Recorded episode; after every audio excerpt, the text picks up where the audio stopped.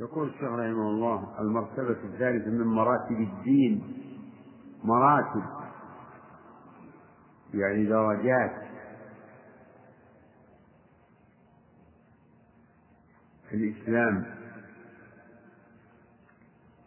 والإيمان. والإحسان. كما جاء في حديث جبريل الآتي. تقدم ذكر أركان الإسلام وأصول الإيمان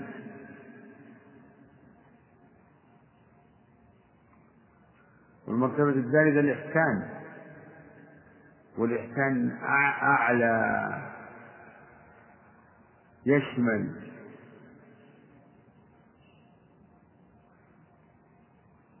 الإيمان والإسلام. ولهذا يقول العلماء كل مسلم مؤمن ولا وكل مؤمن يقولون كل مؤمن مسلم بل كل مؤمن مسلم ولا عكس وكل محسن مؤمن ولا عكس إذا والإحسان فسره الشيخ بما فسره به النبي عليه الصلاة والسلام. في حديث جبريل الآتي. الإحسان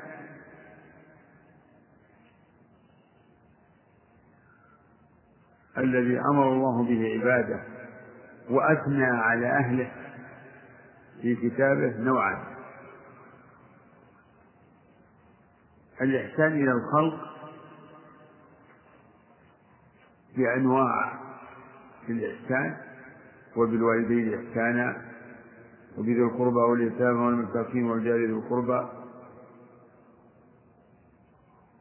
إلى آخره. والثاني هو الإحسان في العمل وهذا هو المقصود هنا. إحسان العمل وهو إتقانه وإيقاعه على أكمل الوجوه ومن أحسن دينا ممن أسلم وجهه لله وهو محسن.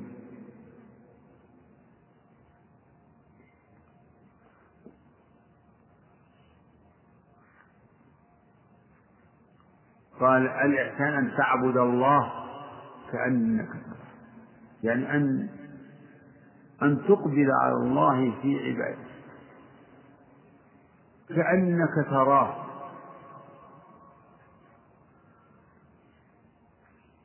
العباد لا يرون ربهم في الدنيا لكنهم يرونه يوم القيامة. كما دلت على ذلك الآيات والأحاديث. لكن المؤمن الصادق يحسن في عبادته لربه فيعبده كأنه يراه. ومعلوم أن الذي يعبد ربه وهو يراه أنه سيكون في غاية من من الإقبال وك و والصدق في العبادة. أن تعبد الله كأنك ترى. تعبده خائفا راجيا مقبلا خاضعا لربه متذللا. قال فإن لم تكن تراه فإنه يراك.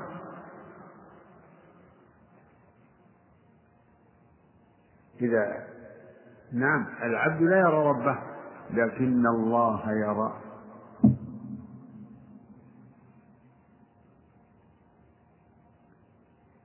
فينبغي للمسلم أن يستحضر أيضا أن الله يراه. فيعبد ربه كأنه يراه. ويعتقد ويؤمن بأن الله يراه.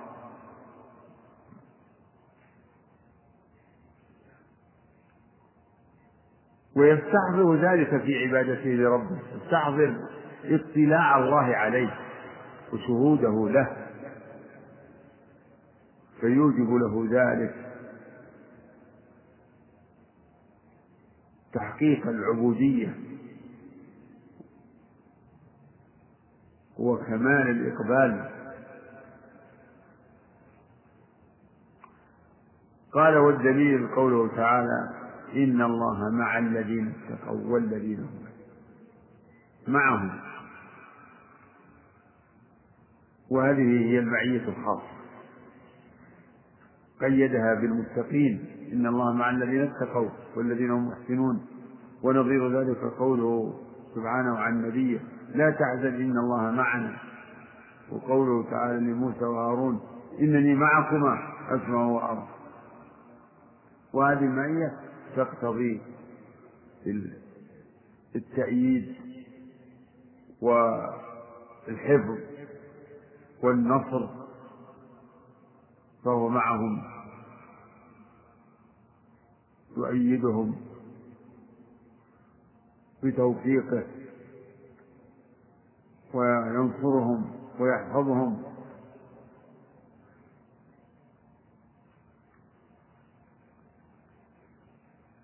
يراهم ويسمعهم كما قال لموسى إنني معكما أسمع وأرى.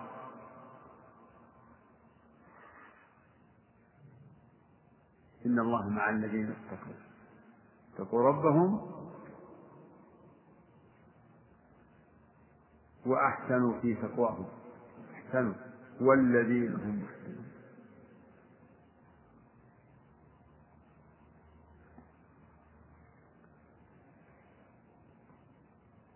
فهذا دليل على فضل هذا المقام مقام الإحسان.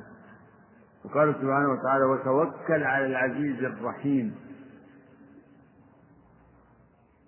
توكل عليه اعتمد بقلبك عليه وفوض جميع أمورك إليه فإنه كافيك ومن يتوكل على الله فهو حسبه. وتوكل على العزيز الرحيم الذي يراك رحمك الله الذي يراك حين تقوم. وتقلبك في الساجدين. يراك وأنت قائم في عبادته وأنت بين الساجدين ومعهم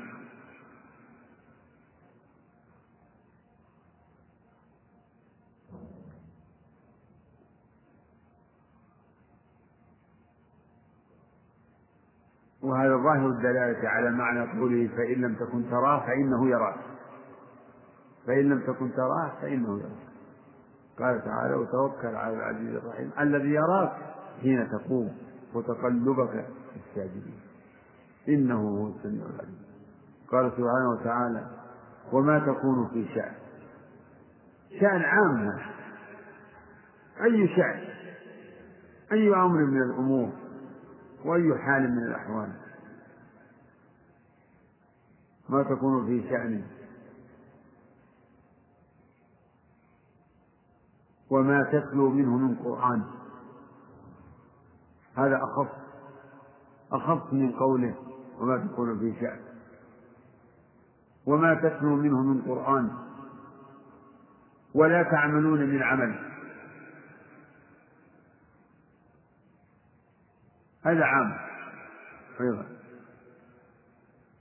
ولا تعملون من عمل إلا كنا عليكم شهودا.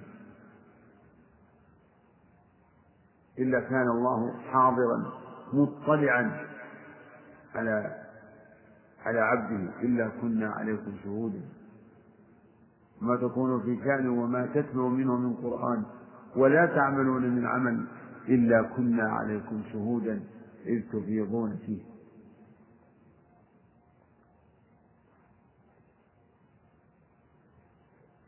الشاهد قوله إلا كنا عليكم شهودا. إن الله على كل شيء شهيد. فكل هذه الآيات تدل على مقام الإحسان وأن الله سبحانه وتعالى يرى عبده في جميع أمور في جميع أحواله فهو حاضر ليس بغائب. الله تعالى حاضر يسمع كلام العبد ويرى مكانه ويعلم ويعلم سره وعلانيته. وربك يعلم ما تكن صدورهم وما يعلمون فمن استحضر ذلك كان من أسباب إقباله على ربه وصدقه في عبادته وتكميله للعبادة لكن بسبب الغفلة بسبب الغفلة والذهول عن هذا الأمر يؤدي الإنسان العبادة بفتور ويؤديها بضعف. فلا يحقق مقام الإحسان. لا يحقق مقام الإحسان. المؤمن يؤمن بأن الله يراه لكن فرق بين ويعلم أن الله يراه لكن فرق بين العلم والإيمان. يعني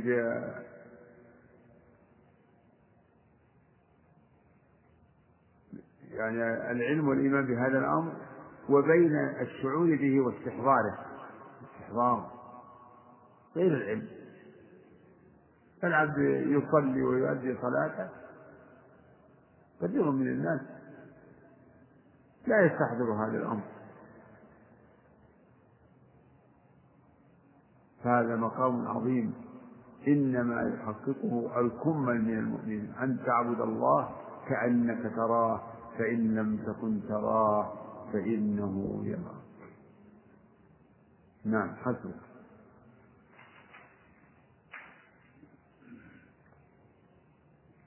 من بعده؟ فهد؟ التوحيد نعم. أقر؟ فهد؟ وما حضر؟ شوف تفسير التعبير على قوله تعالى وما تكون في شأن؟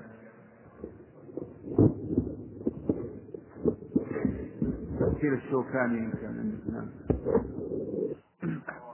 الله الكلام بالفعل حول الآية. إي نعم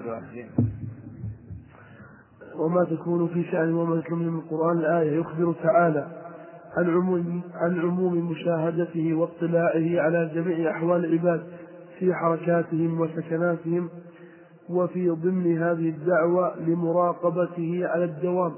فقال وما في ضمن وفي ضمن هذه الدعوة لمراقبته على الدوام فقال لا وفي ضمن وفي ضمن هذه الدعوة وفي ضمن هذا الدعوة.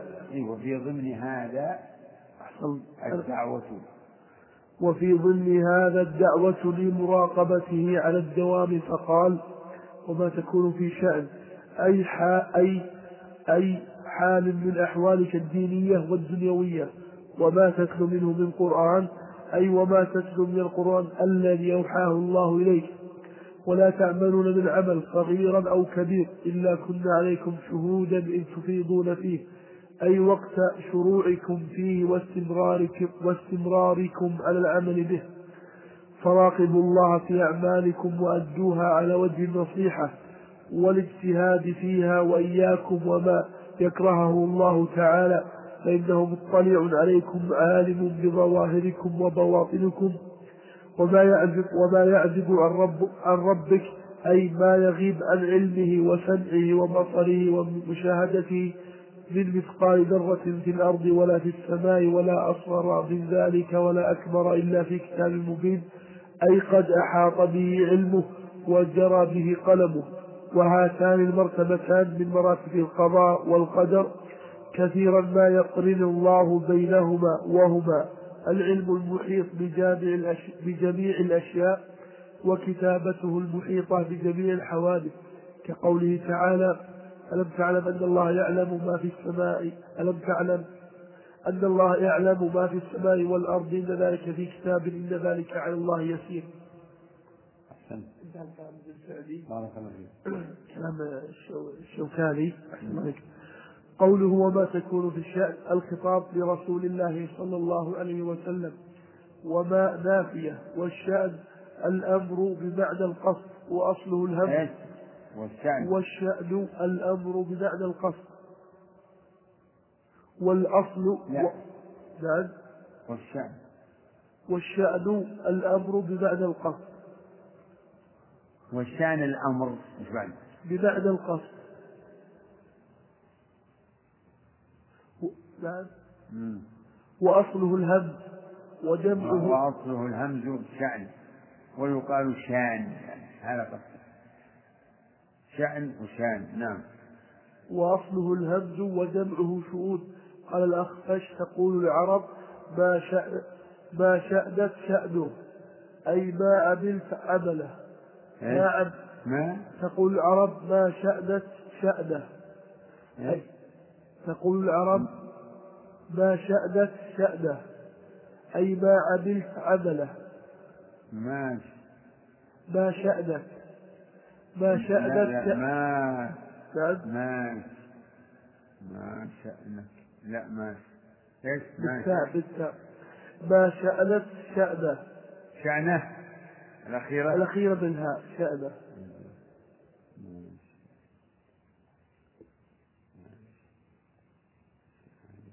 ما ك ما شأنت أو ما شئنت ما تجيك ثباتا؟ معي نعم. ما شئنت تجي أحسن الله عليك ما غير مشكولة. إيه، ما شئنت شأنه. ما شئنت شأنه. نعم. أي ما عملت عمله. ما شئنت شأنه. ما أي ما عملت عمل ما شئنت شأنه أي ما عملت عمله. نعم. وما تتلو منه من قرآن قال الفراء والزجاج. قال الفراء والزجاج. الضمير في منه يعود على الشأن. والجار والمجرور صفة. آه، وما نعم. وما تتلو منه من قرآن نعم. الضمير في منه يعود على الشأن. والجار والمجرور صفة لمصدر محذوف. أي تلاوة كائنة منه.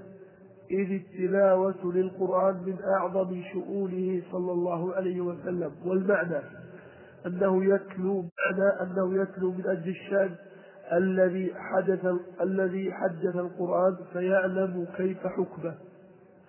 أو يتلو القرآن الذي ينزل في ذلك الشأن. وقال ابن جرير الطبري الضمير عائد في منه إلى الكتاب أي ما يكون من كتاب الله بالقرآن وأعاده تفخيما له كقوله إنني أنا الله والخطاب في, في ولا تعملون من عمل لرسول الله وللأمة. وقيل الخطاب لكفار قريش إلا كنا عليهم شهودا استثناء. إلا كنا عليكم. أحسن الله إليك. خطبت إلا كنا عليهم. خطبت صالح وما تكون في الشأن وما تتلو منه من قرآن ولا تعملون من عمل إلا كنا عليكم. نعم. إلا كنا عليكم شهودا استثناء مفرغ من أعم الأحوال للمخاطبين للمخاطبين أي شهود عليكم بعمله منكم. والضمير في فيه من قوله تفيضون فيه عائد على العمل. يقال أفاض, أفاض فلان في الحديث والعمل إذا اندفع فيه. إذا اندفع فيه. مم. وقال الضحاك الضمير فيه عائد على القرآن والمعنى. إذ تشيعون في القرآن إذ تشيعون في القرآن الكذب. قوله وما يعزب عن ربه. إلى هذا الله إليك بارك فيك أحسنت بسم الله الرحمن الرحيم. والصلاة والسلام على رسول الله نبينا محمد وعلى آله وصحبه. قال الشيخ محمد بن عبد الوهاب رحمه الله تعالى الأصل الثالث معرفة نبيكم. الدليل من السن ما قرأتوه؟ لا ما لا ما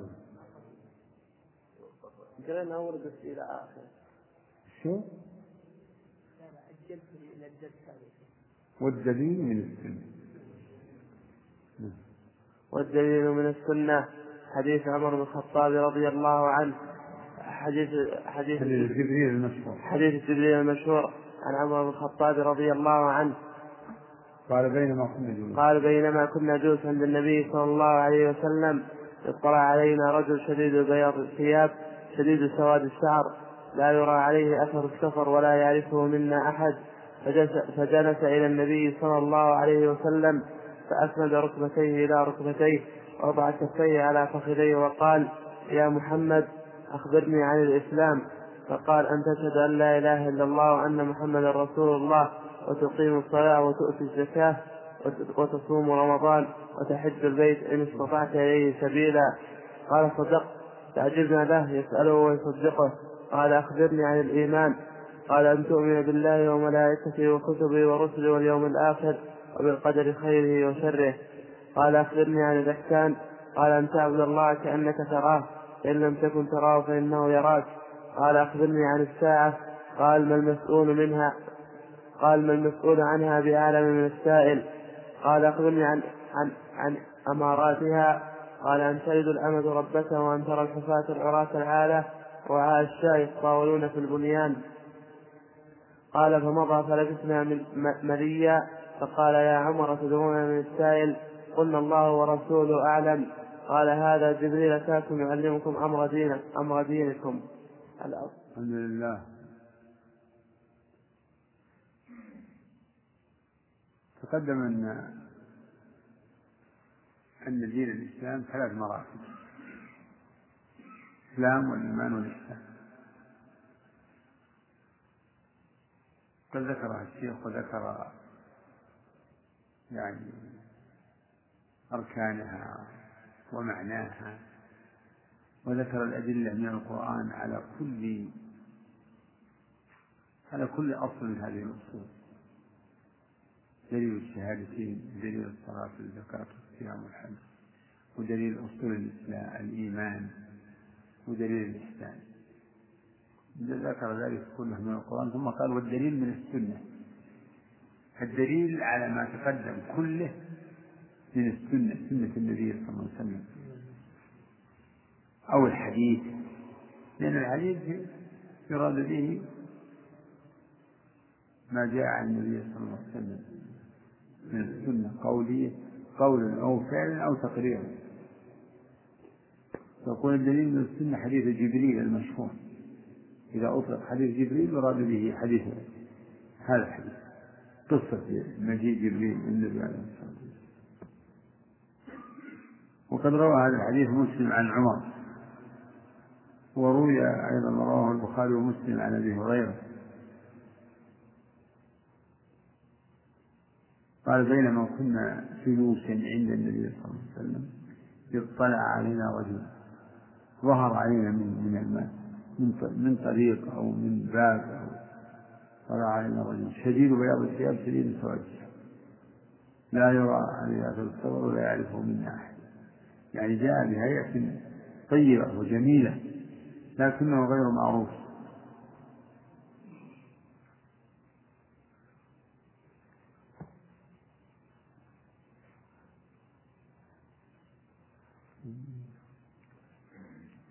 يقول فجاء حتى جلس إلى النبي صلى الله عليه وسلم.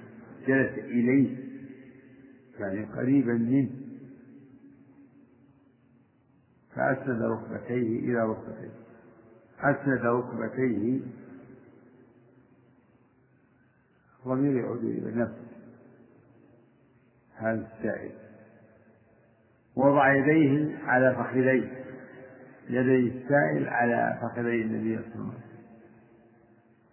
يعني مبالغة في القرب ومبالغة في آه، الاستجواب والجواب والسؤال.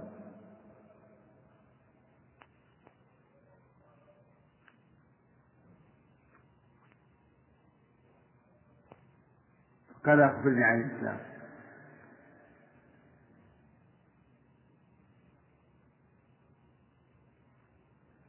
لا.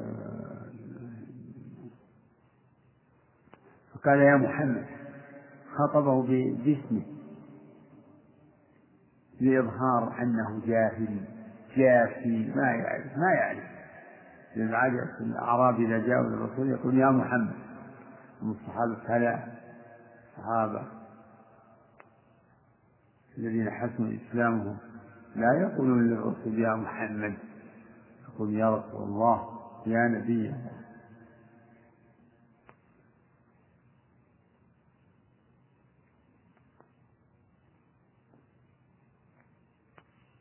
وهذا أشرف ما يدعى به عليه الصلاة والسلام خاطبوا به كما خاطبه الله بقول يا أيها النبي يا أيها الرسول.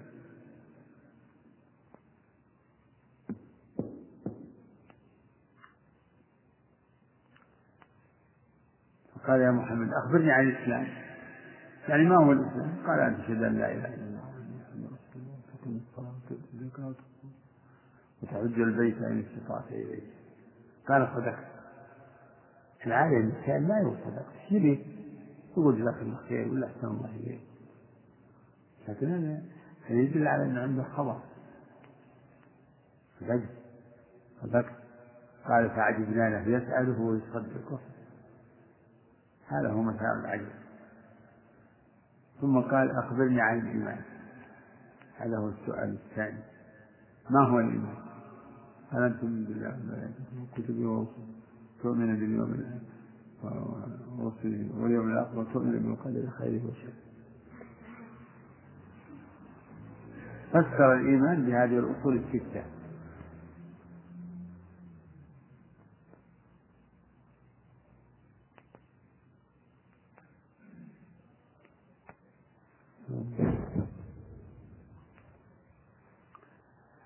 لا إله إلا الله.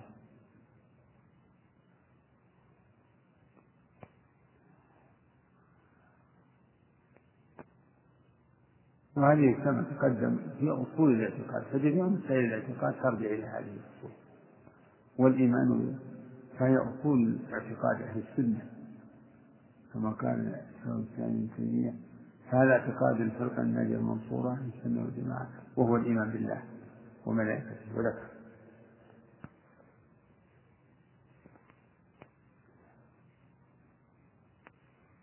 قال صدقت. مثل ما قال في الأول. ثم قال أخبرني عن الإحسان. ما هو الإحسان؟ قال أن تعبد الله كأنك تراه. فإن لم تكن تراه فإنه يراك. هذا هو الإحسان. هذا هو إحسان العمل. إحسان العمل هو إتقانه. وذلك بتحقيق المراقبة. وكمال الإخلاص.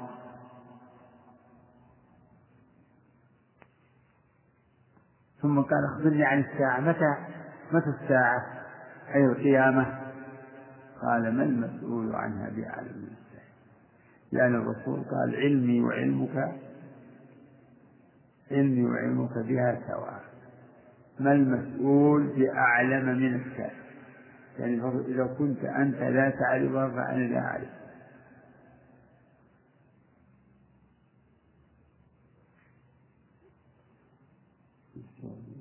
ما المسؤول عنها بأعلم من قال أخبرني عن أماراتها أمارات الساعة نعم جاءت الأدلة بذكر علامات قيام الساعة. كثيرة قال أخبرني عن أماراتها قال أخبرني عن أماراتها. قال أن تلد الأمة ربتها وفي لفظ ربها. الأمة هي الأنثى المملوكة.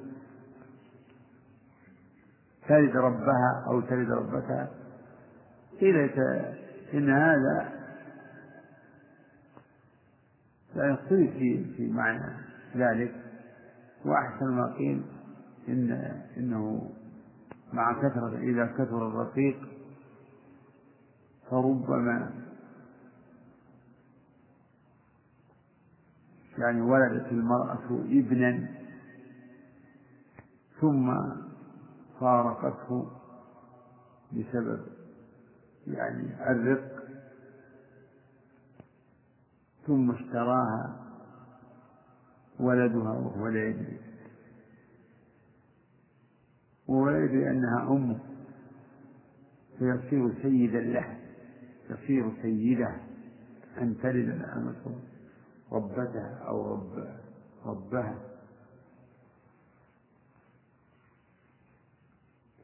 وقيل إن الأمة إذا وطئها سيدها فولدت فولد سيدها سيد لها وأن ترى الحفاة العراة العالة. الحفاة غير المنتعبين والعراة غير مكتسين. العالة يعني الفقراء. أن ترى الحفاة العراة العالة رعاء الشاة؟ اللي اللي من عادتهم رعي الغنم. رعاء الشاة يتطاولون فيه يعني إذا رأيت البادية سكان الصحراء يهبطون إلى القرى ويبنون فيها المساكن ويتنافسون في ذلك. يتطاولون في البنيان.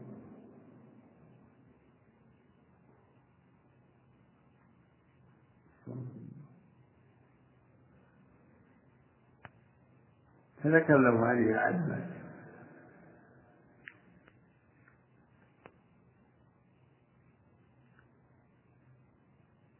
قال ثم مضى يعني خرج الرجل ومشى. قال فلبثنا مدينة يعني مكثنا زمنا بعضهم قال ثلاثة أيام. ثم لقي النبي صلى الله عليه وسلم عمر. فقال له أتدري من السائل؟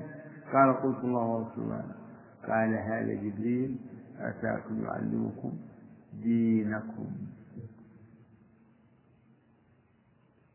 هكذا المعروف في الرواية يعلمكم دينكم.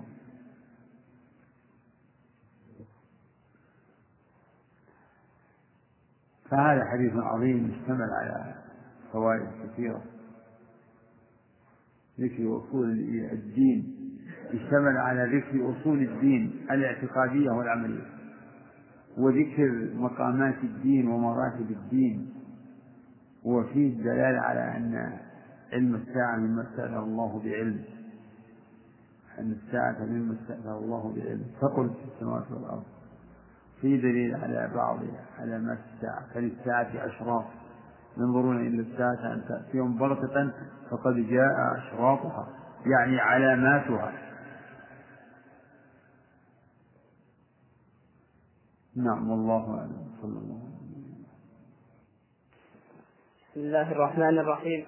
قال المؤلف رحمنا الله وإياه الأصل الثالث معرفة نبيكم محمد صلى الله عليه وسلم وهو محمد بن عبد الله بن عبد المطلب بن هاشم وهاشم من قريش وقريش من العرب والعرب من ذرية إسماعيل بن إبراهيم الخ... بن إبراهيم الخليل. عليه وعلى نبينا أفضل الصلاة والتسليم وله من العمر ثلاث وستون سنة منها أربعون قبل النبوة وثلاث وعشرون نبيا ورسولا. نبئ بإقرأ نبئ بإقرأ وأرسل بالمدثر. نبئ بإقرأ وأرسل بالمدثر. بلده مكة بلده مكة وبلده. وبلده مكة وهاجر إلى المدينة. بعثه الله بالنبارة عن الشرك ويدعو إلى التوحيد. والدليل قوله تعالى يا أيها المدثر قم فأنذر وربك فكبر وثيابك فطهر والرجز فاهجر ولا تمنن تستكثر ولربك فاصبر. قم فأنذر. ينذر عن الشرك ويدعو إلى التوحيد. وربك فكبر عظمه بالتوحيد وثيابك فطهر طهر أعمالك أي طهر أعمالك عن الشرك. والرد فاهجر الرد الأصنام. وهجرها تركها وأهلها تركها والبراءة منها وأهلها. أخذ على هذا عشر سنين يدعو إلى التوحيد. وبعد العشر عرج به إلى السماء. وفرضت عليه الصلوات الخمس. وصلى في مكة ثلاث سنين. وبعدها أمر بالهجرة إلى المدينة. الحمد لله الأصل الثالث من الأصول الثلاثة التي يجب على العبد معرفتها وهي مدار العلم معرفة الله كما تقدم. معرفته بأنه تعالى رب كل شيء ومليكه وأنه الإله الحق الذي لا يستحق العبادة سواه.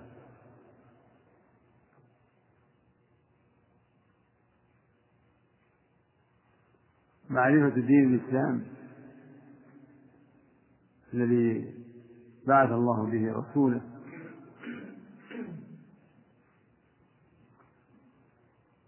والرسول الثالث معرفة الرسول. الرسول والمرسل والرسالة. فالله هو المرسل ودين الإسلام هو الرسالة. ومحمد هو الرسول. فمعرفته واجبة. لا إله محمد.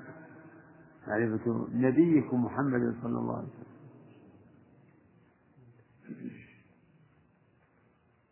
ثم ذكر الشيخ يعني تعريفا موجزا عن النبي عليه الصلاة والسلام. ومن ذلك ذكر نسبه. هو محمد ابن عبد الله ابن عبد المطلب ابن هاشم. ولهذا يقال له ولقبيلته بني هاشم. والرسول عليه الصلاة والسلام هاشم. إنه من بني هاشم. وهاشم هو من قريش. هاشم بن عبد مناف من قصي بن كلاب. إذا ينتهي نسب النبي النسب المعروف إلى عدنان. بن معد بن عدنان.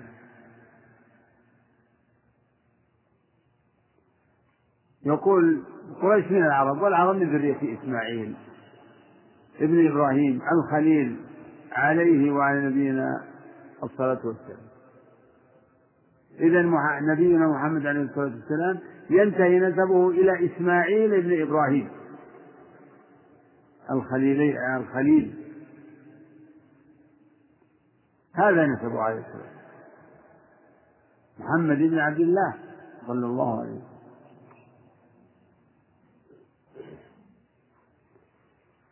وقد قال صلى الله عليه وسلم إن الله اختار من بني إسماعيل كنانة واختار من كنانة قريش.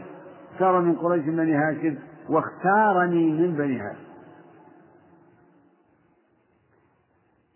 الثاني الشيخ ذكر بلد الرسول عليه الصلاة والسلام.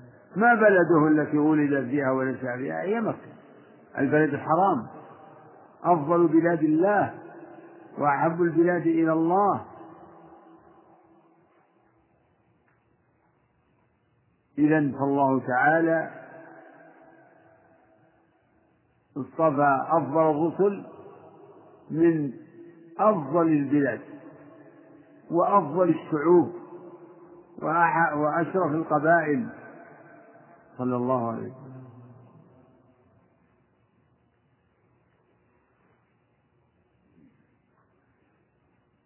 والثالث ذكر ما نبئ به وأرسل به من القرآن. فيقول الشيخ نبئ بإقرأ. يعني أوحي إليه فصار نبيا بنزول آية أوائل سورة العلق. جاءه جبريل كان يتحنث الرسول عليه الصلاة والسلام في غار حراء فجاءه الملك. قال اقرأ قال قلت ما أنا بقارئ قال فغطني حتى بلغ مني الجهد فقال اقرأ. قلت ما أنا بقارئ حتى غطه الثالثة أو الرابعة. فقال اقرأ باسم ربك الذي خلق خلق الإنسان من علق. فأوحى إليه بالآية وبهذا صار نبيا. وأرسل بسورة المدثر لأنها التنصيص على الأمر بالنذار. يا أيها المدثر. مدثر الملتحد.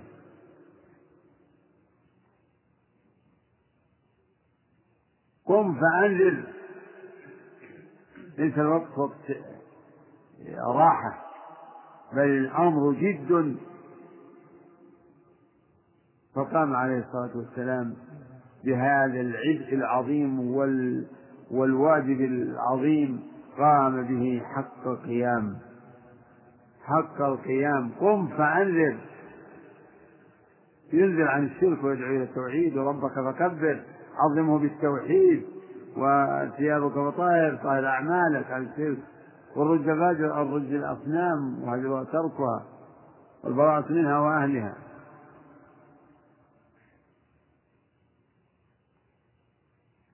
يقول الشيخ أخذ على هذا عشر سنين. يدعو إلى التوحيد. عشر سنين وهو يدعو إلى التوحيد. ويأمر بالأخلاق أيضا. بالعفاف والصلة والصدقة.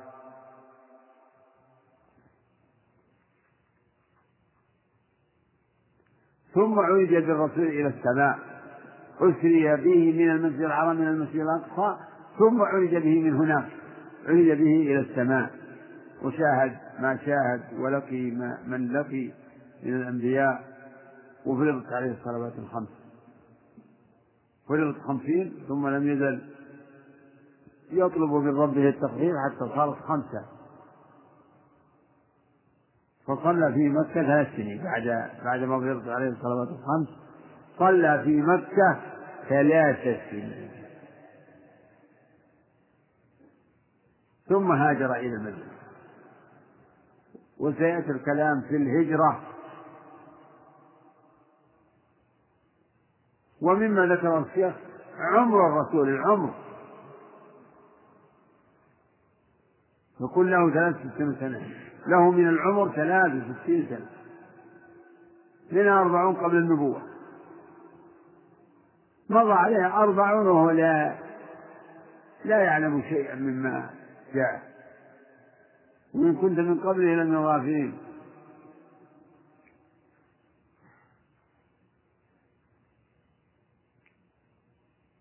قل لو شاء الله ما تلوته عليكم ولا أدراكم به. فقد لبثت فيكم. عمرا من قبلها فلا تعقلوا وثلاث عشرين سنة كان نبيا ورسولا صلى الله عليه وسلم. نعم والله أعلم. من بعد؟ نعم. الأصول الثلاثة. تعليم النبي صلى الله عليه وسلم وكما هذه يعلم بها العامة مع السلام إيش؟ يعلم بها العام الذي أول ما يدخل الإسلام أو حسب ضروريات عمره يعني قد يكون هذه من من من الكماليات لكن كون الرسول محمد الهاشمي العربي وأنه من مكة. يعني أما أما أن يقول لا يدري محمد الله ما يدري محمد هذا هذه مشكلة والله عظيمة. لكن يعرف. إيش؟ إيه؟ مكان والنسب. يعرف انه انه انه إنه عربي محمد بن عبد الله. هاشمي العربي أو قرشي العربي. هو مصلي كثير من المسلمين في الحقيقة يعني ما عندهم أبد إلا محمد رسول الله. ما يدرون شيئا عنه. إذا كان في صعوبة ما يكتفي بأن محمد رسول الله بالعام يعني. ما في صعوبة وش الصعوبة؟ ما في صعوبة إنه يعرف إنه إنه من قريش وقريش من العرب. في بعض الدول الأعجمية ما ما تعرف خلاص فاتقوا الله ما استطعت. والسلام على رسول الله نبينا محمد وعلى آله وصحبه. أما بعد.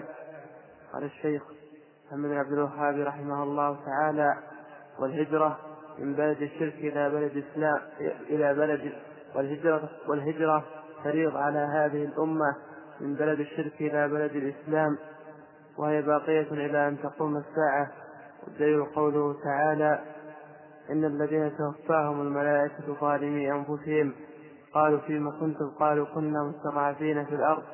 قالوا ألم تكن أرض الله واسعة فتهاجروا فيها فأولئك مأواهم جهنم وساءت مصيرا إلا المستضعفين من الرجال والنساء والولدان لا يستطيعون حيلة ولا يهتدون سبيلا فأولئك عسى الله أن يعفو عنهم وكان الله عفوا غفورا وقوله تعالى يا عبادي الذين آمنوا إن أرضي واسعة واسعة فإياي فاعبدون إن أرضي واسعة فإياي فاعبدون قال قال البغوي رحمه الله تعالى سبب سبب نزول هذه الآية في المسلمين, في المسلمين الذين بمكة لم يهاجروا ناداهم باسم الإيمان.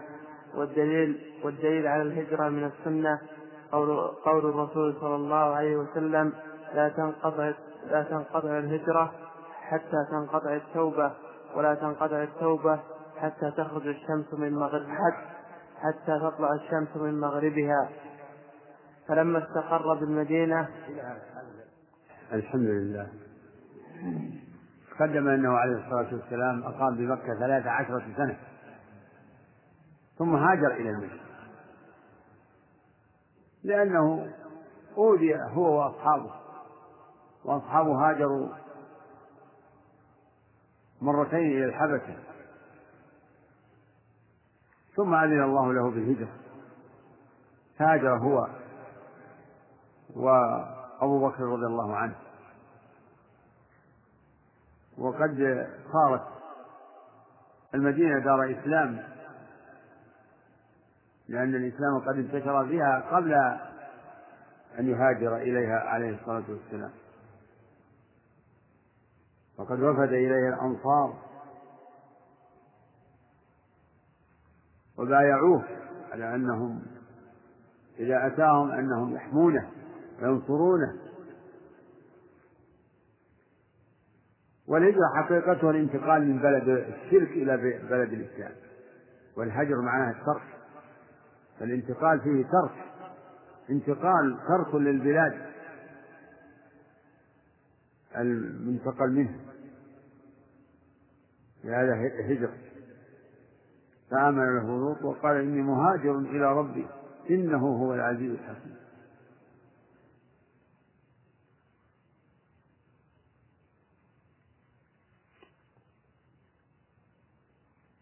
وهذه الهجرة خاصة وأما الهجرة العامة فهي هجر ما نهى الله عنه.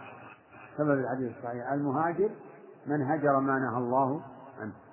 كل المرض يقول الشيخ والهجرة فريضة على هذه الأمة فريضة من بلد الشرك إلى بلد الإسلام.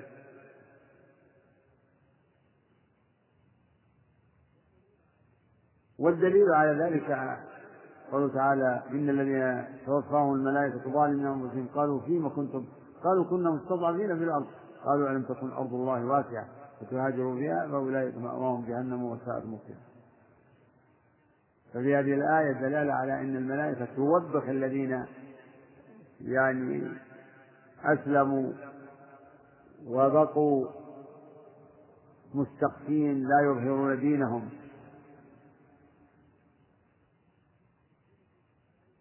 فيما كنتم؟ قالوا كنا مستضعفين في الأرض. قالوا ألم تكن أرض الله واسعة؟ يعني واسعة.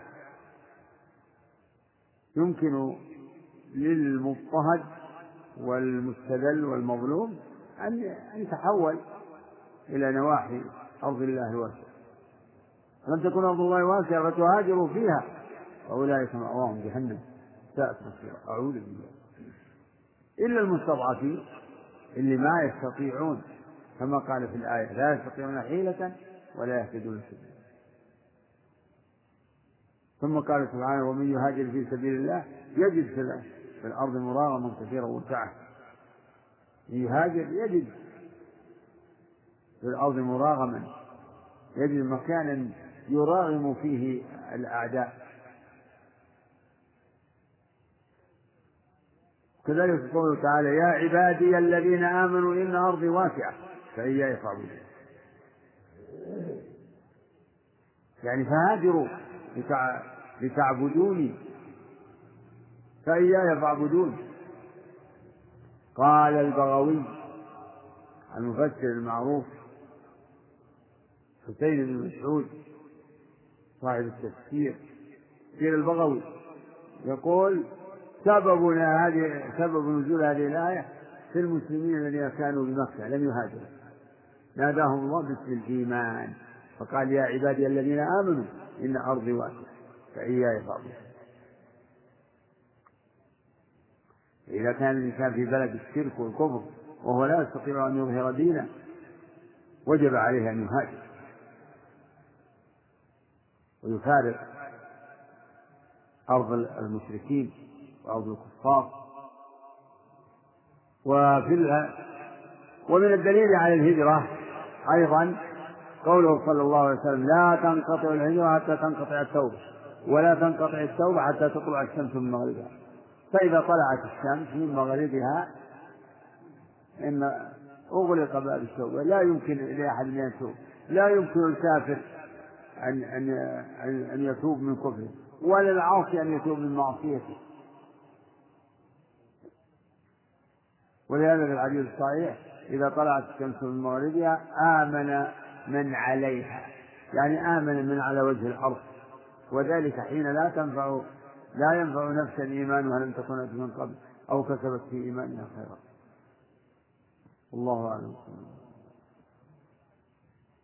من بعدها نعم نعم يا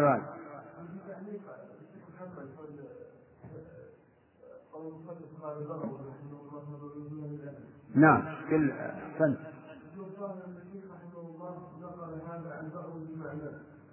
هذا الذي نقله من التفسير إذ ليس المذكور في تفسير فقولنا بالآية بهذا النقل. بس.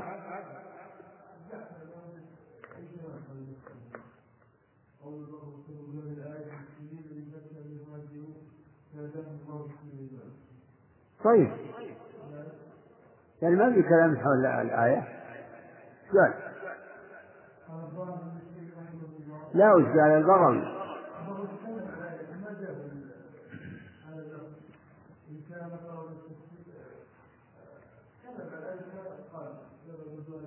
لكن نبي نشوف وش العبارة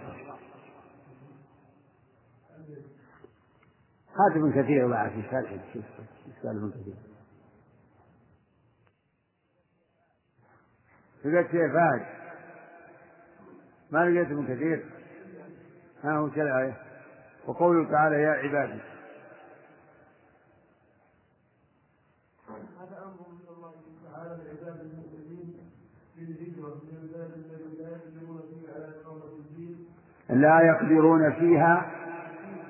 إيه؟ إلى أرض الله إيه حيث يمكن هذا أمر من الله حيث يمكن إقامة الدين يعني يوحد الله ويعبدوه كما أمرهم ولهذا قال يا عبادي الذين آمنوا إن أرضي واسعة فإياي تعبدون قال الإمام أحمد حدثنا حدثنا السند عن ابن عمر قال قال رسول الله صلى الله عليه وسلم البلاد بلاد الله والعباد عباد الله فحيثما أصبت خيرا فأقم. إيش؟ أصبت خيرا فأقم. فحيثما أصبت خيرا فأقم. ولهذا لما البلاد بلاد الله نعم. البلاد بلاد الله والعباد عباد الله فحيثما أصبت خيرا فأقم نعم. ولهذا لما ضاق على المستضعفين بمكة مقام بها خرجوا مهاجرين إلى أرض الحبشة ليأمنوا على دينهم هناك فوجدوا خير المنزلين هناك أصحمه خير المنزلين فوجدوا خير المنزلين هناك أصحمة النجاشي أصحمة النجاشي. مالك الحبش رحمه الله تعالى فأواهم وأيدهم بنصره وجعلهم سيوم بلاده. سيوم. في بلاده نعم. وبعد ذلك هاجر رسول الله صلى الله عليه وسلم والصحابة والصحابة الباقون للمدينة النبوية يثرب المطهرة ثم قال تعالى كل نفس ذائقة الموت. ثم إليه ترجعون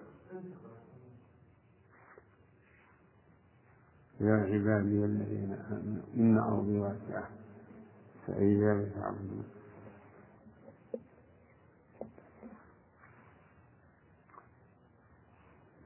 إيه، لو لو كان فيها ذكر لأسباب النزول ذكر ما هو. أقول يستوعب الله.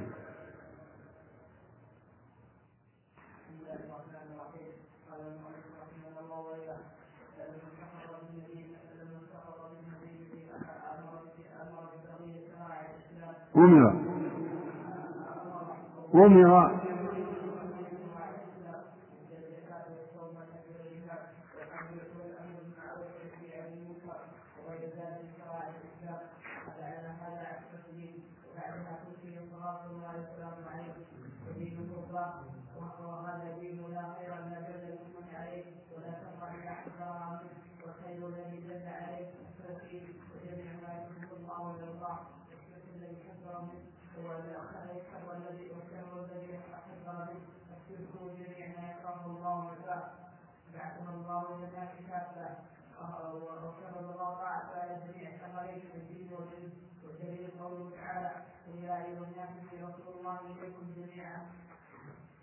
رسول الله على موته صلى الله عليه وسلم الله قوله تعالى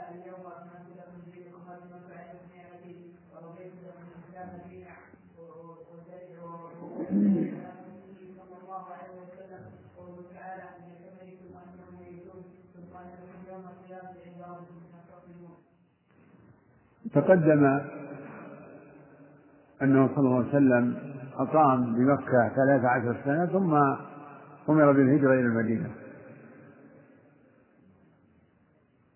فلما هاجر واستقر في المدينة أمر ببقية الشرائع لأنه في مكة أول ما فرض عليه من من أركان الإسلام الصلوات الخمس. لكنه في المدينة أمر ببقية شرائع الإسلام مثل الزكاة وبعضهم يقول أن الزكاة فرضت في مكة لكن تفاصيل وأحكامها في المدينة وصيام وقد فرض الصيام في السنة الثانية من الهجرة. فصام النبي صلى الله عليه وسلم تسع رمضانات بس. تسع رمضانات. فرض كذلك الحج وذلك على الصحيح في السنة التاسعة من الهجرة. وفرض الأذان. يعني أمر بالأذان للصلاة ولم يكن مشروعا قبل ذلك وشرع الأمر بالمعروف والنهي عن المنكر والجهاد. أذن للذين يقاتلون بأنهم ظلموا فصارت آه، تسير السرايا والجيوش من المدينة لغزو الكفار حرب الكفار. لأنه تكونت الدولة. تكونت الدولة النبوية في المدينة.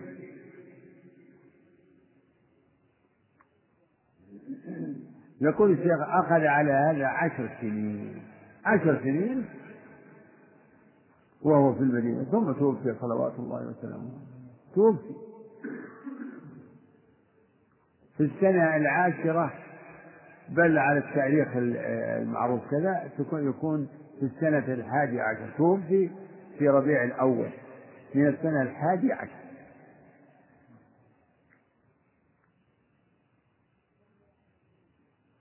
فتملأ عشر سنين في المدينة. لأنه قدم في ربيع الأول وتوفي في ربيع الأول. هذه عشر سنين. يقول الشيخ ودينه باقي هو توفي نعم مات. ولكن دين الله باق محفوظ قد ضمن الله حفظه. ولهذا لما مات وفجع الناس بموته صلوات الله وسلامه عليه واضطربت العقول وطاشت العقول وجاء أبو بكر رضي الله عنه وخطب الناس وبين لهم أنه أنه بشر وأنه سيموت. تلا عليهم القرآن وقال من كان يعبد من كان يعبد محمد فإن محمد قد مات. ومن كان يعبد الله فإن الله حي لا يموت. وتلا عليهم القرآن. إنك ميت وإنهم ميتون ثم إنكم يوم القيامة عند ربكم تختصمون. وما محمد إلا رسول قد خلت من قبل قد خلت من قبله الرسل. أفإن مات أو قتل انقلبتم على أعقابكم. الآية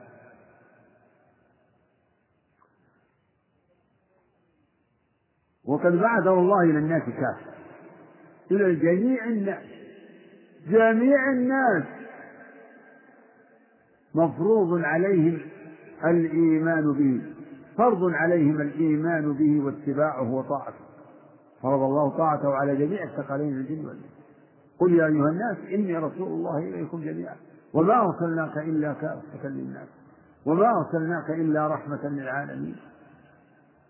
لابد فهو رسول الله إلى جميع الناس. إلى اليهود والنصارى والوثنيين وسائر البشر إلى العرب والعجم. ومن قال إنه رسول إلى العرب فهو كافر. من قال إنه رسول إلى العرب دون غيرهم فهو كافر. لم لم يشهد أن محمد رسول الله. يقول بعض النصارى يقول كذا. يقول محمد صح رسول لكن رسول إلى العرب. وهذا كفر. ومن يظنه من المسلمين أو يعتقده فهو مرتد عن الإسلام لا يكون مسلما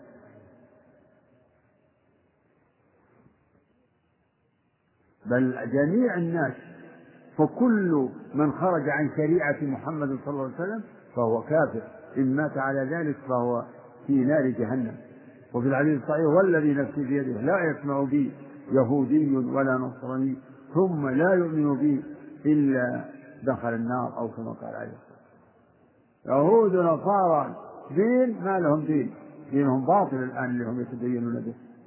يتدينون بدين باطل. يقول الشيخ وقد أكمل الله به الدين. أكمل الله برسالته عليه الصلاة والسلام الدين. فقد جاء بالشريعة الخالدة الكاملة. اليوم أكملت لكم دينكم وأتممت عليكم نعمتي ورضيت لكم الإسلام دينا. فالحمد لله رب العالمين. وهذا الدين محفوظ إلى أن تقوم الساعة باقي محفوظ ببقاء أهله. لا تزال طائفة من في الحديث الصحيح لا تزال طائفة من أمتي. الحق منصورة لا يضرهم من خذلهم ولا من خلفهم حتى يأتي أمر الله تبارك وتعالى. نعم اقرأ التوحيد. أبو يا عبد الرحمن. والصلاة والسلام على رسول الله. نبينا محمد وعلى آله وصحبه. أما بعد قال الشيخ محمد بن عبد الوهاب رحمه الله تعالى والناس إذا ماتوا يبعثون والدليل قوله تعالى منها خلقناكم وفيها نعيدكم ومنها نخرجكم تارة أخرى وقوله تعالى والله أنبتكم من الأرض نباتا ثم يعيدكم فيها ويخرجكم إخراجا وبعد البحث محاسبون ومجزيون على أعمالهم. والدليل قوله تعالى ولله ما في السماوات وما في الأرض يجزي الذين يجزي الذين أساءوا بما عملوا ويجزي الذين أحسنوا بالحسنى. ومن, ومن كذب بالبحث كفر. والدليل قوله تعالى زعم الذين كفروا أن لن يبعثوا قل بلى وربي لتبعثن ثم لتنبؤن بما عملتم وذلك على الله يسير. يقول الشيخ رحمه الله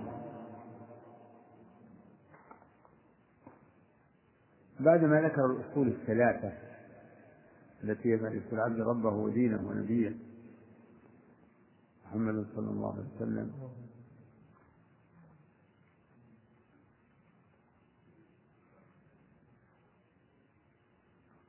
أتبع ذلك بذكر أصل من أصول الإيمان وهو الإيمان بالبعث. بعد الموت بعث الناس من قبورهم الأولين والآخرين.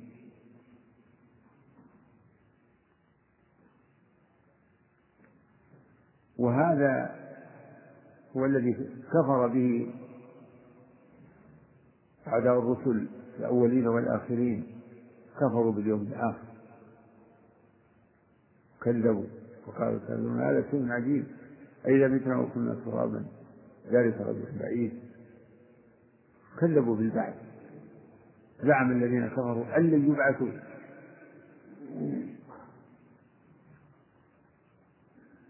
وقد أمر الله نبيه أن يقسم على وقوع البعث يقسم بربه على وقوع البعث. زعم الذين كفروا أن يبعثوا. قل بلى بلى وربي لتبعثون قال تعالى وقال الذين كفروا لا تأتينا الساعة الساعة هي القيامة. قل بلى وربي لتأتينكم. قال سبحانه وتعالى ويستنبئونك أحق هو. قل إي وربي. إنه لحق وما أنتم بمعجزين فالإيمان بالبعث أصل من أصول الإيمان. كما و و ويعبر عنه باليوم الآخر الإيمان باليوم الآخر هو الإيمان بالبعث. والآيات في في ذكر البعث كثيرة جدا. منها خلقناكم وفيها نعيدكم ومنها نخرجكم. تارة أخرى. فالله خلق الناس من تراب. ثم يعيدهم في التراب يعيدهم في الأرض ثم يخرجهم مرة أخرى. منها خلقناكم. قال فيها تحيون وفيها تموتون ومنها تخرجون. والله أنبتكم من الأرض نباتا ثم يعيدكم فيها ويخرجكم إخراجا. إنا نحن نحيي ونميت وإلينا المصير. يوم تشقق الأرض عنهم سراعا ذلك حسن على ثم إنكم يوم القيامة تبعثون يقول الشيخ ومن كذب بالبعث كفر صحيح. من كذب بالبعث فهو كافر حتى ولو آمن. بالله وبوجود الله. لأنه أنكر أصل من أصول الإيمان. فمن كذب بالبعث كفر. والدليل قوله تعالى زعم الذين كفروا أن لن يبعث إذا فإنكار البعث هو من من عقائد أهل الكفر ومن أقوال الكفار كما في هذه الآيات. والبعث المراد به إخراج الناس من قبورهم وإذا القبور بعثرت ثم بعد البعث. البعث له غاية وله وهو جزاء الحساب والجزاء. الحساب والجزاء. ثم بعد البعث محاسبون ومجزيون على أعمالهم. فمن يعمل مثقال ذرة خيرا يره من يعمل مثقال ذرة شرا يره ليجزي الذين أساءوا بما عملوا ويجزي الذين أحسنوا بالحسنى من عمل صالحا فإنه من أساء فعليه. قال الله تعالى مالك يوم الدين. يوم القيامة له أسماء. يوم القيامة يقال له الساعة. يوم النشور ويوم الحساب. ويوم الدين يعني يوم الحساب وما أدراك ما يوم الدين؟ ثم ما أدراك ما يوم الدين؟ يوم لا تملك نفس لنفس شيئا والأمر يومئذ لله. فهذه الحياة الدنيا ليست كما يظن الكافرون إنها دائمة. يعني أجيال تنقرض وتذهب وأجيال تظهر وتنشأ جديدة إلى ما لا نهاية. لا هذه الدنيا لها عمر ولا نهاية ولها أجل وأجلها هو قيام القيامة الذي استأثر الله بعلمه. قيام الساعة لا أمر ستره الله وكتمه عن عن خلقه. فلا يعلمها ملك مقرب ولا نبي مرسل. بعد.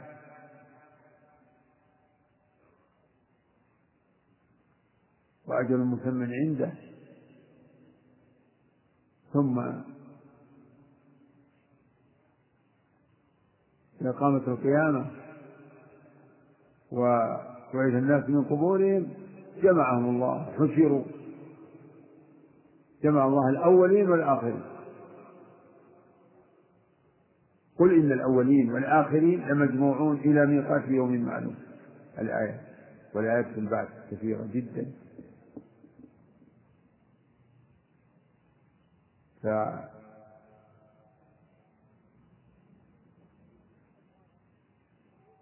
واليهود والنصارى يؤمنون بالبعث لكنه ليس على الوجه المشروع.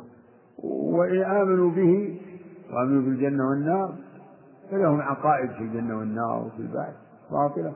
و ولو آمنوا به إيمانا صحيحا لكانوا كفارا بتكذيبهم برسالة محمد صلى الله عليه وسلم. فالكفر قد يكون الشخص يعني يكفر بعقيدة واحدة من من عقائد الكفر أو بثنتين أو ثلاثة أو أربعة أو خمسة. المشركون كفروا بأشياء كثيرة بالشرك وبتكذيب الرسول وبجحد اليوم الآخر فعندهم أنواع من الكفر.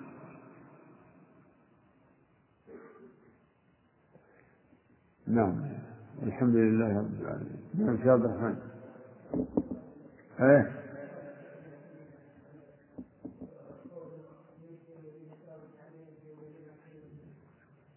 كلام شيء أسود إيه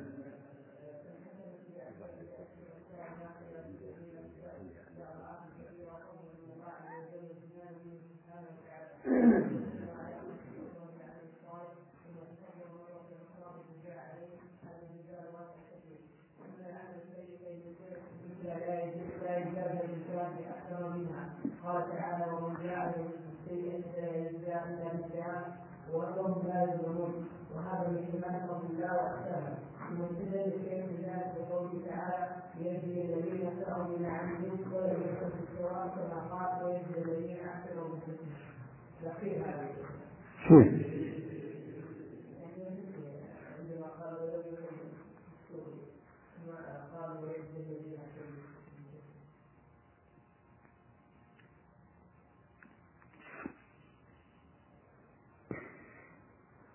ما قال السوء يجزي الذين أساءوا من عملهم ويجزي الذين أحسنوا.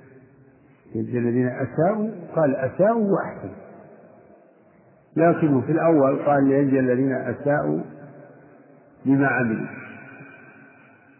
ثم قال ويجزي الذين أحسنوا يجزي الذين أساءوا بما عملوا ويجزي الذين أحسنوا بالحسنى. بالحسنى. هذه تدل على أنهم أنهم يجزون بأفضل مما عملوا بأكثر من أعمالهم. والحسنى فعلى من بمعنى الأحسن في الأحسن. كما قال سبحانه وتعالى والذي جاء بالصدق وخلق به ذلك هم المتقون. يوم يشاءون عند ربهم ذلك جزاء المحسنين. ليكفر الله عنهم أسوأ الذي عملوا ويجزي الذين أحسنوا أجرهم بما كانوا يعملون. بأحسن هذا الشاهد بأحسن الذي. نعم. ولم يقل بالشراب ولم يقل بالسوء. إيه. لا ليجزي الذين أساءوا ولم يقل بالسوء. لأن السوء تدل على أنهم يجزون بأكثر من أعمالهم. بأسوأ لأن السوء تدل على تفضيل. قال ليجزي الذين أساءوا بما عملوا بقدر أعمالهم. الحسنة السيئة بمثلها. وفي وفي العمل الصالح قال بالحسنى. إيه ملاحظة. رحمن. بسم الله الرحمن الرحيم.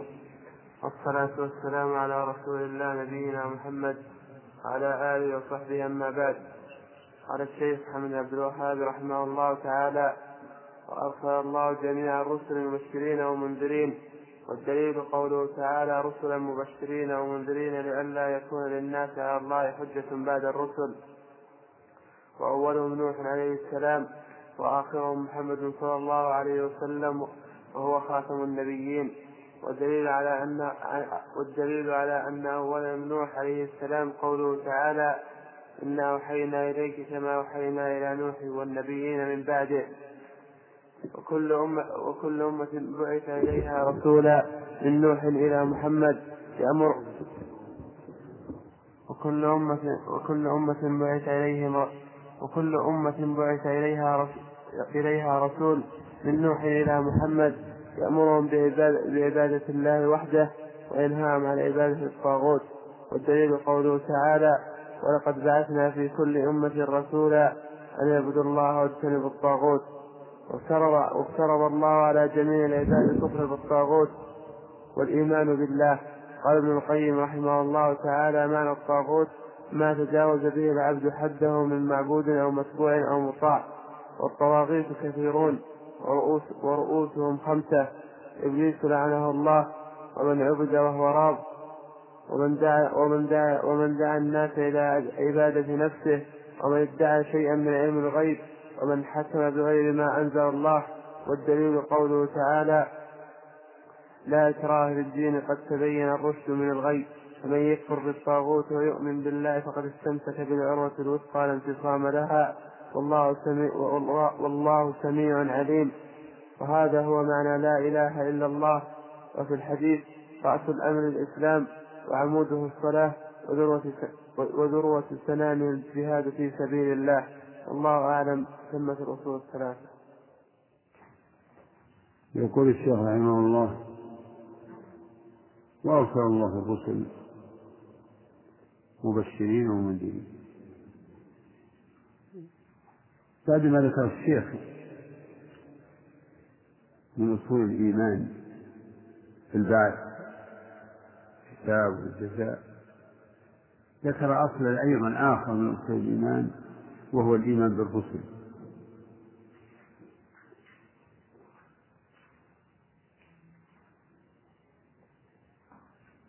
من الإيمان الإيمان بالرسل بأن الله أرسل رسلا مبشرين ومنذرين يبشرون من أطاعهم بالثواب وينذرون من عصاهم العقاب. يبشرون بوعد الله وثوابه. وكرامته وينذرون عذاب الله يحذرون الناس عذاب الله.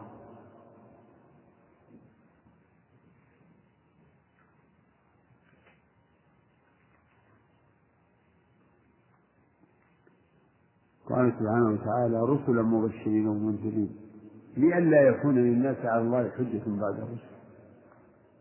فالله أرسل الرسل بقطع العذر إقامة الحجة. حتى لا يقول قائل لولا أرسلت إلينا رسولا.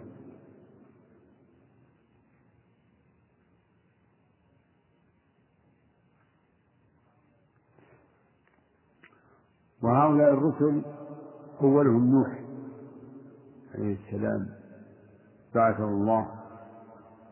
إلى قومه. وهم أهل الأرض في ذاك. لما حدث فيهم الشرك. أرسل الله إليهم نوح فأقام فيهم ألف سنة إلا خمسين عاما وهو يدعوهم. وأخيرا أوحى الله إليه. أنه لن يؤمن من قومك إلا من قد آمن وأوحي إلى نوح. أنه لن يؤمن من قومك إلا من قد آمن فلا تبتئس بما كانوا يفعلون. وقال سبحانه وتعالى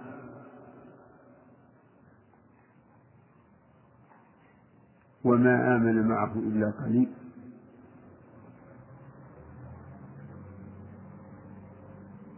وآخر هؤلاء الرسل هو نبينا محمد صلى الله عليه وسلم فهو خاتمهم. ختمت به النبوة والرسالة فلا نبي بعده وهو نبي الساعة لأنه بعث بين يدي الساعة. يقول عليه الصلاة والسلام بعثت بين يدي الساعة بشيرا ونذيرا. وجعل رزقي تحت رمحي وجعلت الذلة والصرار على من خالف أمري. ومن تشبه بقوم فهو منهم ودين الرسل كله ودين الرسل كلهم واحد هو الإسلام. فكل أمة بعث الله إليهم رسولا يدعوهم إلى شيء واحد. يدعوهم إلى عبادة الله وحده لا شريك له وينهاهم عن عبادة الطاغوت. ويدل لذلك قوله تعالى ولقد بعثنا في كل أمة رسولا أن يعبدوا الله واجتنبوا الطاغوت. كل رسول يقول لقوم اعبدوا الله ما لكم من إله غيره. اعبدوا الله واتركوا عبادة ما سواه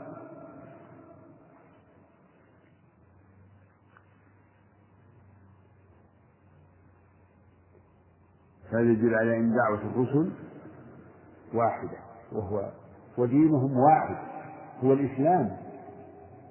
لكن الشرائع تتنوع وتختلف. يعني الأحكام وكيفية العبادات وإلا حتى هناك عبادات مشروعة. في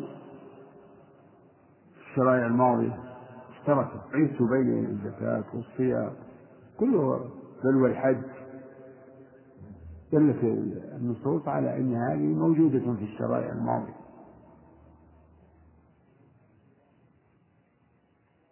وإرسال الله للرسل هو رحمة من الله رحمة. لأن البشر لولا أن الله رحمهم بإرسال الرسل لا تخبطوا في الظلمات ولا ما اهتدوا إلى الطريق القوي. فالله يرسل الرسل فيخرج بهم من شاء من الظلمات إلى النور كما قال سبحانه وتعالى. ألف لام راء كتاب أنزلناه إليك لتخرج الناس من الظلمات إلى النور.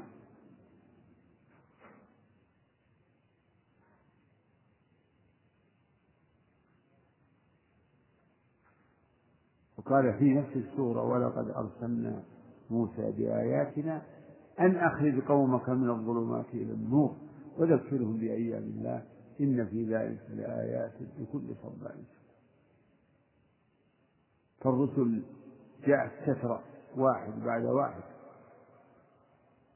فأرسل الله نوحا ثم هود ثم صالح ثم ثم ثم رسل.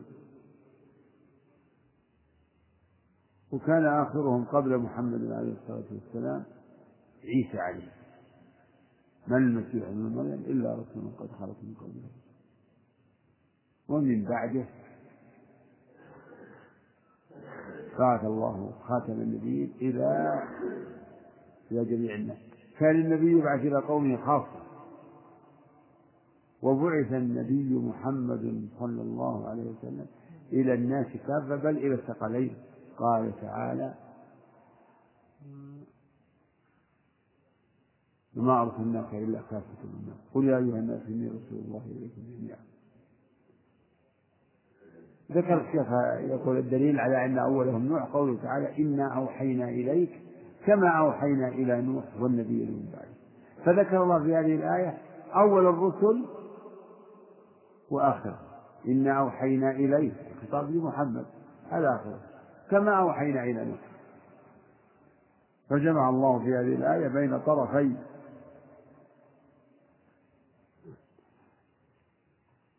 بين طرفي سلسلة الرسل والنبيين من بعده ثم ذكر جملة منهم إبراهيم وموسى وعيسى إبراهيم وإسماعيل وإسحاق ويعقوب وعيسى إلى آخره. نعم والله أعلم. يقول الشيخ رحمه الله تقدم أنه أن الله أرسل الرسل مبشرين ومنذرين وأن دعوتهم كانت واحدة من أول إلى آخر كلهم جاءوا بدعوة الخلق إلى عبادة الله وحده لا شريك له. ولقد بعثنا في كل أمة رسولا نعبد الله ونجتنب الطاغوت. كل نبي يقول لقوم اعبدوا الله ما لكم من إله غيره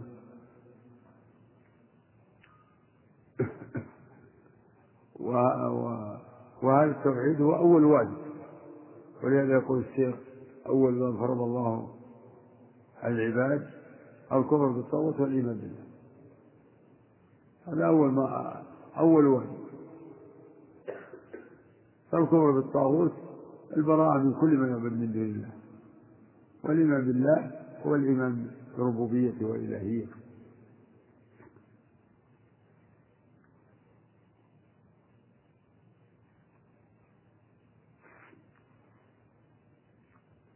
في هذه المناسبة ينقل الشيخ تفسير ابن القيم بالطاغوت فيقول معنى الطاغوت يقول ابن القيم وهو الإمام المعروف.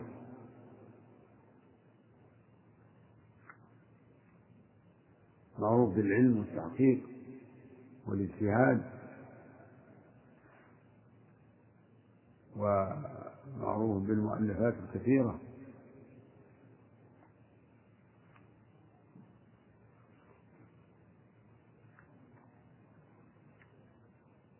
يقول معنى الطاغوت ما تجاوز به العبد حده المعبود أو مشروع أو مطاع. يعني كل من غلا فيه الإنسان وتجاوز به الحد فرفعه عن منزلته. فهذا هو الطغيان وهذا هو الغلو. الطغيان والغلو معناهما مجاوزة الحد.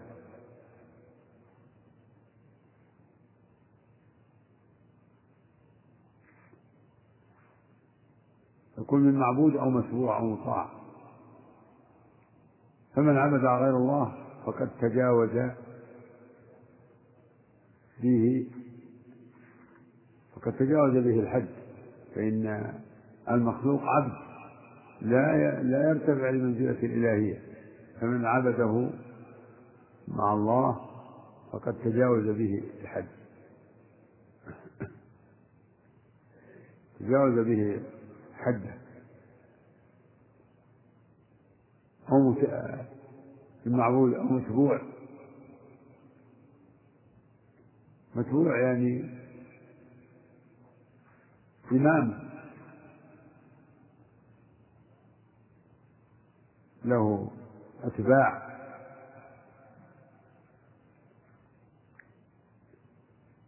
فمن اتخذ له إماما وتجاوز فيه الحد بأن جعله بمنزلة الرسول وأنه معصوم فهذا المتبوع إذا كان راضيا بما يفعله هؤلاء الأتباع فهو طاغوت.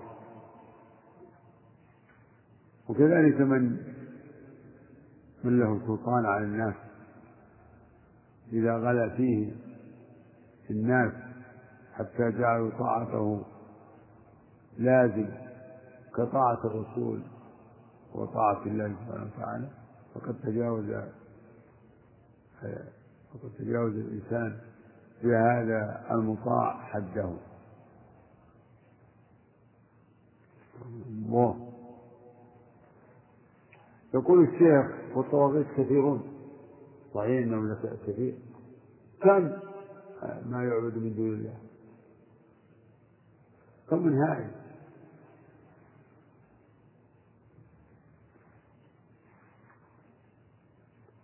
طواغيت كثيرون ورؤوسهم يعني كبارهم ورؤساؤهم. خمسة إبليس هذا هو طاغوت الطواغيت إبليس اللعين. ينبغي أن تقول اللعين ولا تقول لعنه الله.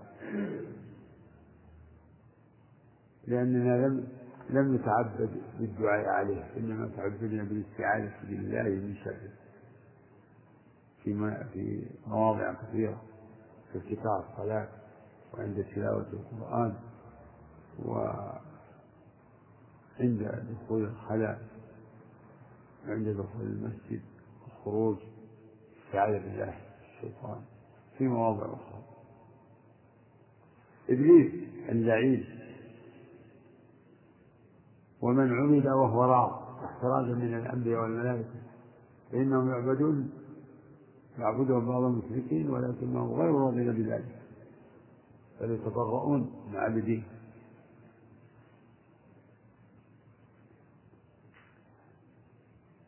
إبليس لعنه الله. ومن عبد وهو راض.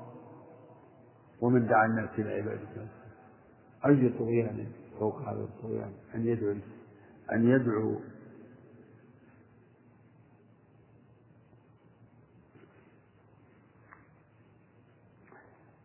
أن يدعو الناس إلى أن يعبدوه. هذا قد تجاوز حده ومن أطاعه فقد تجاوز به الحد. ومن دعا الناس إلى عبادة نفسه. ومن ادعى شيئا من علم الغيب فإن ذلك يناقض قوله تعالى قل لا أعلم من قل لا يعلم من في السماوات والأرض الغيب إلا الله. فمن ادعى أنه يعلم الغيب فهو طاغوت وكذلك من ادعي فيه ذلك. كذلك من حكم يقول الشيخ من حكم بغير ما أنزل الله وهو طاغوت. قد يكون كافرا وقد لا يكون كافرا. لكنه طاغوت حيث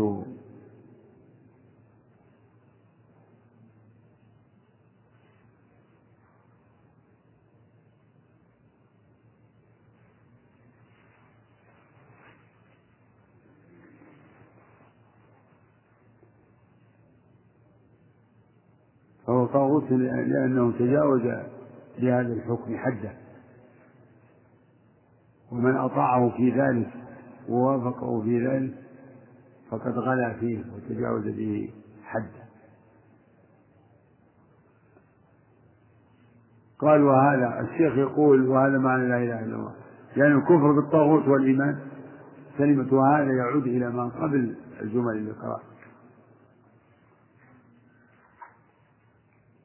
راجع إلى قوله وأول ما فرض الله على العباد الكفر بالطاغوت والإيمان بالله.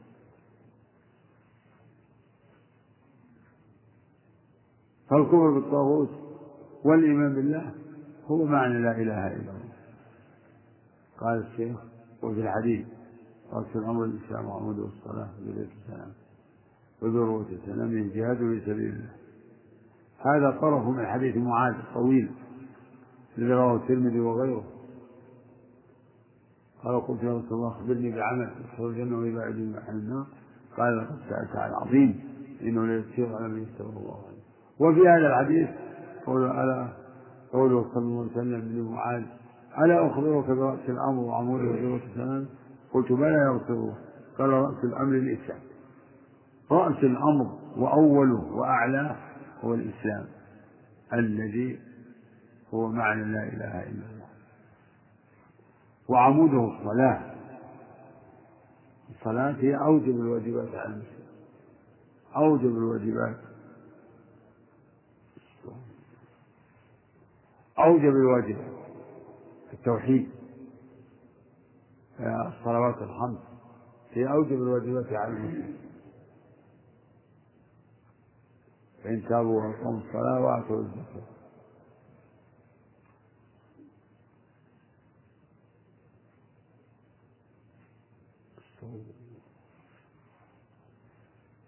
قال وذروة سنامه أعلاه الجهاد في سبيل الله فإذا كانت سوق الجهاد قائمة وراية الجهاد مرفوعة فهذا عنوان العز عز الإسلام واحد ومتى ترك الناس الجهاد؟ كما هو الواقع ذلوا ذلوا وهانوا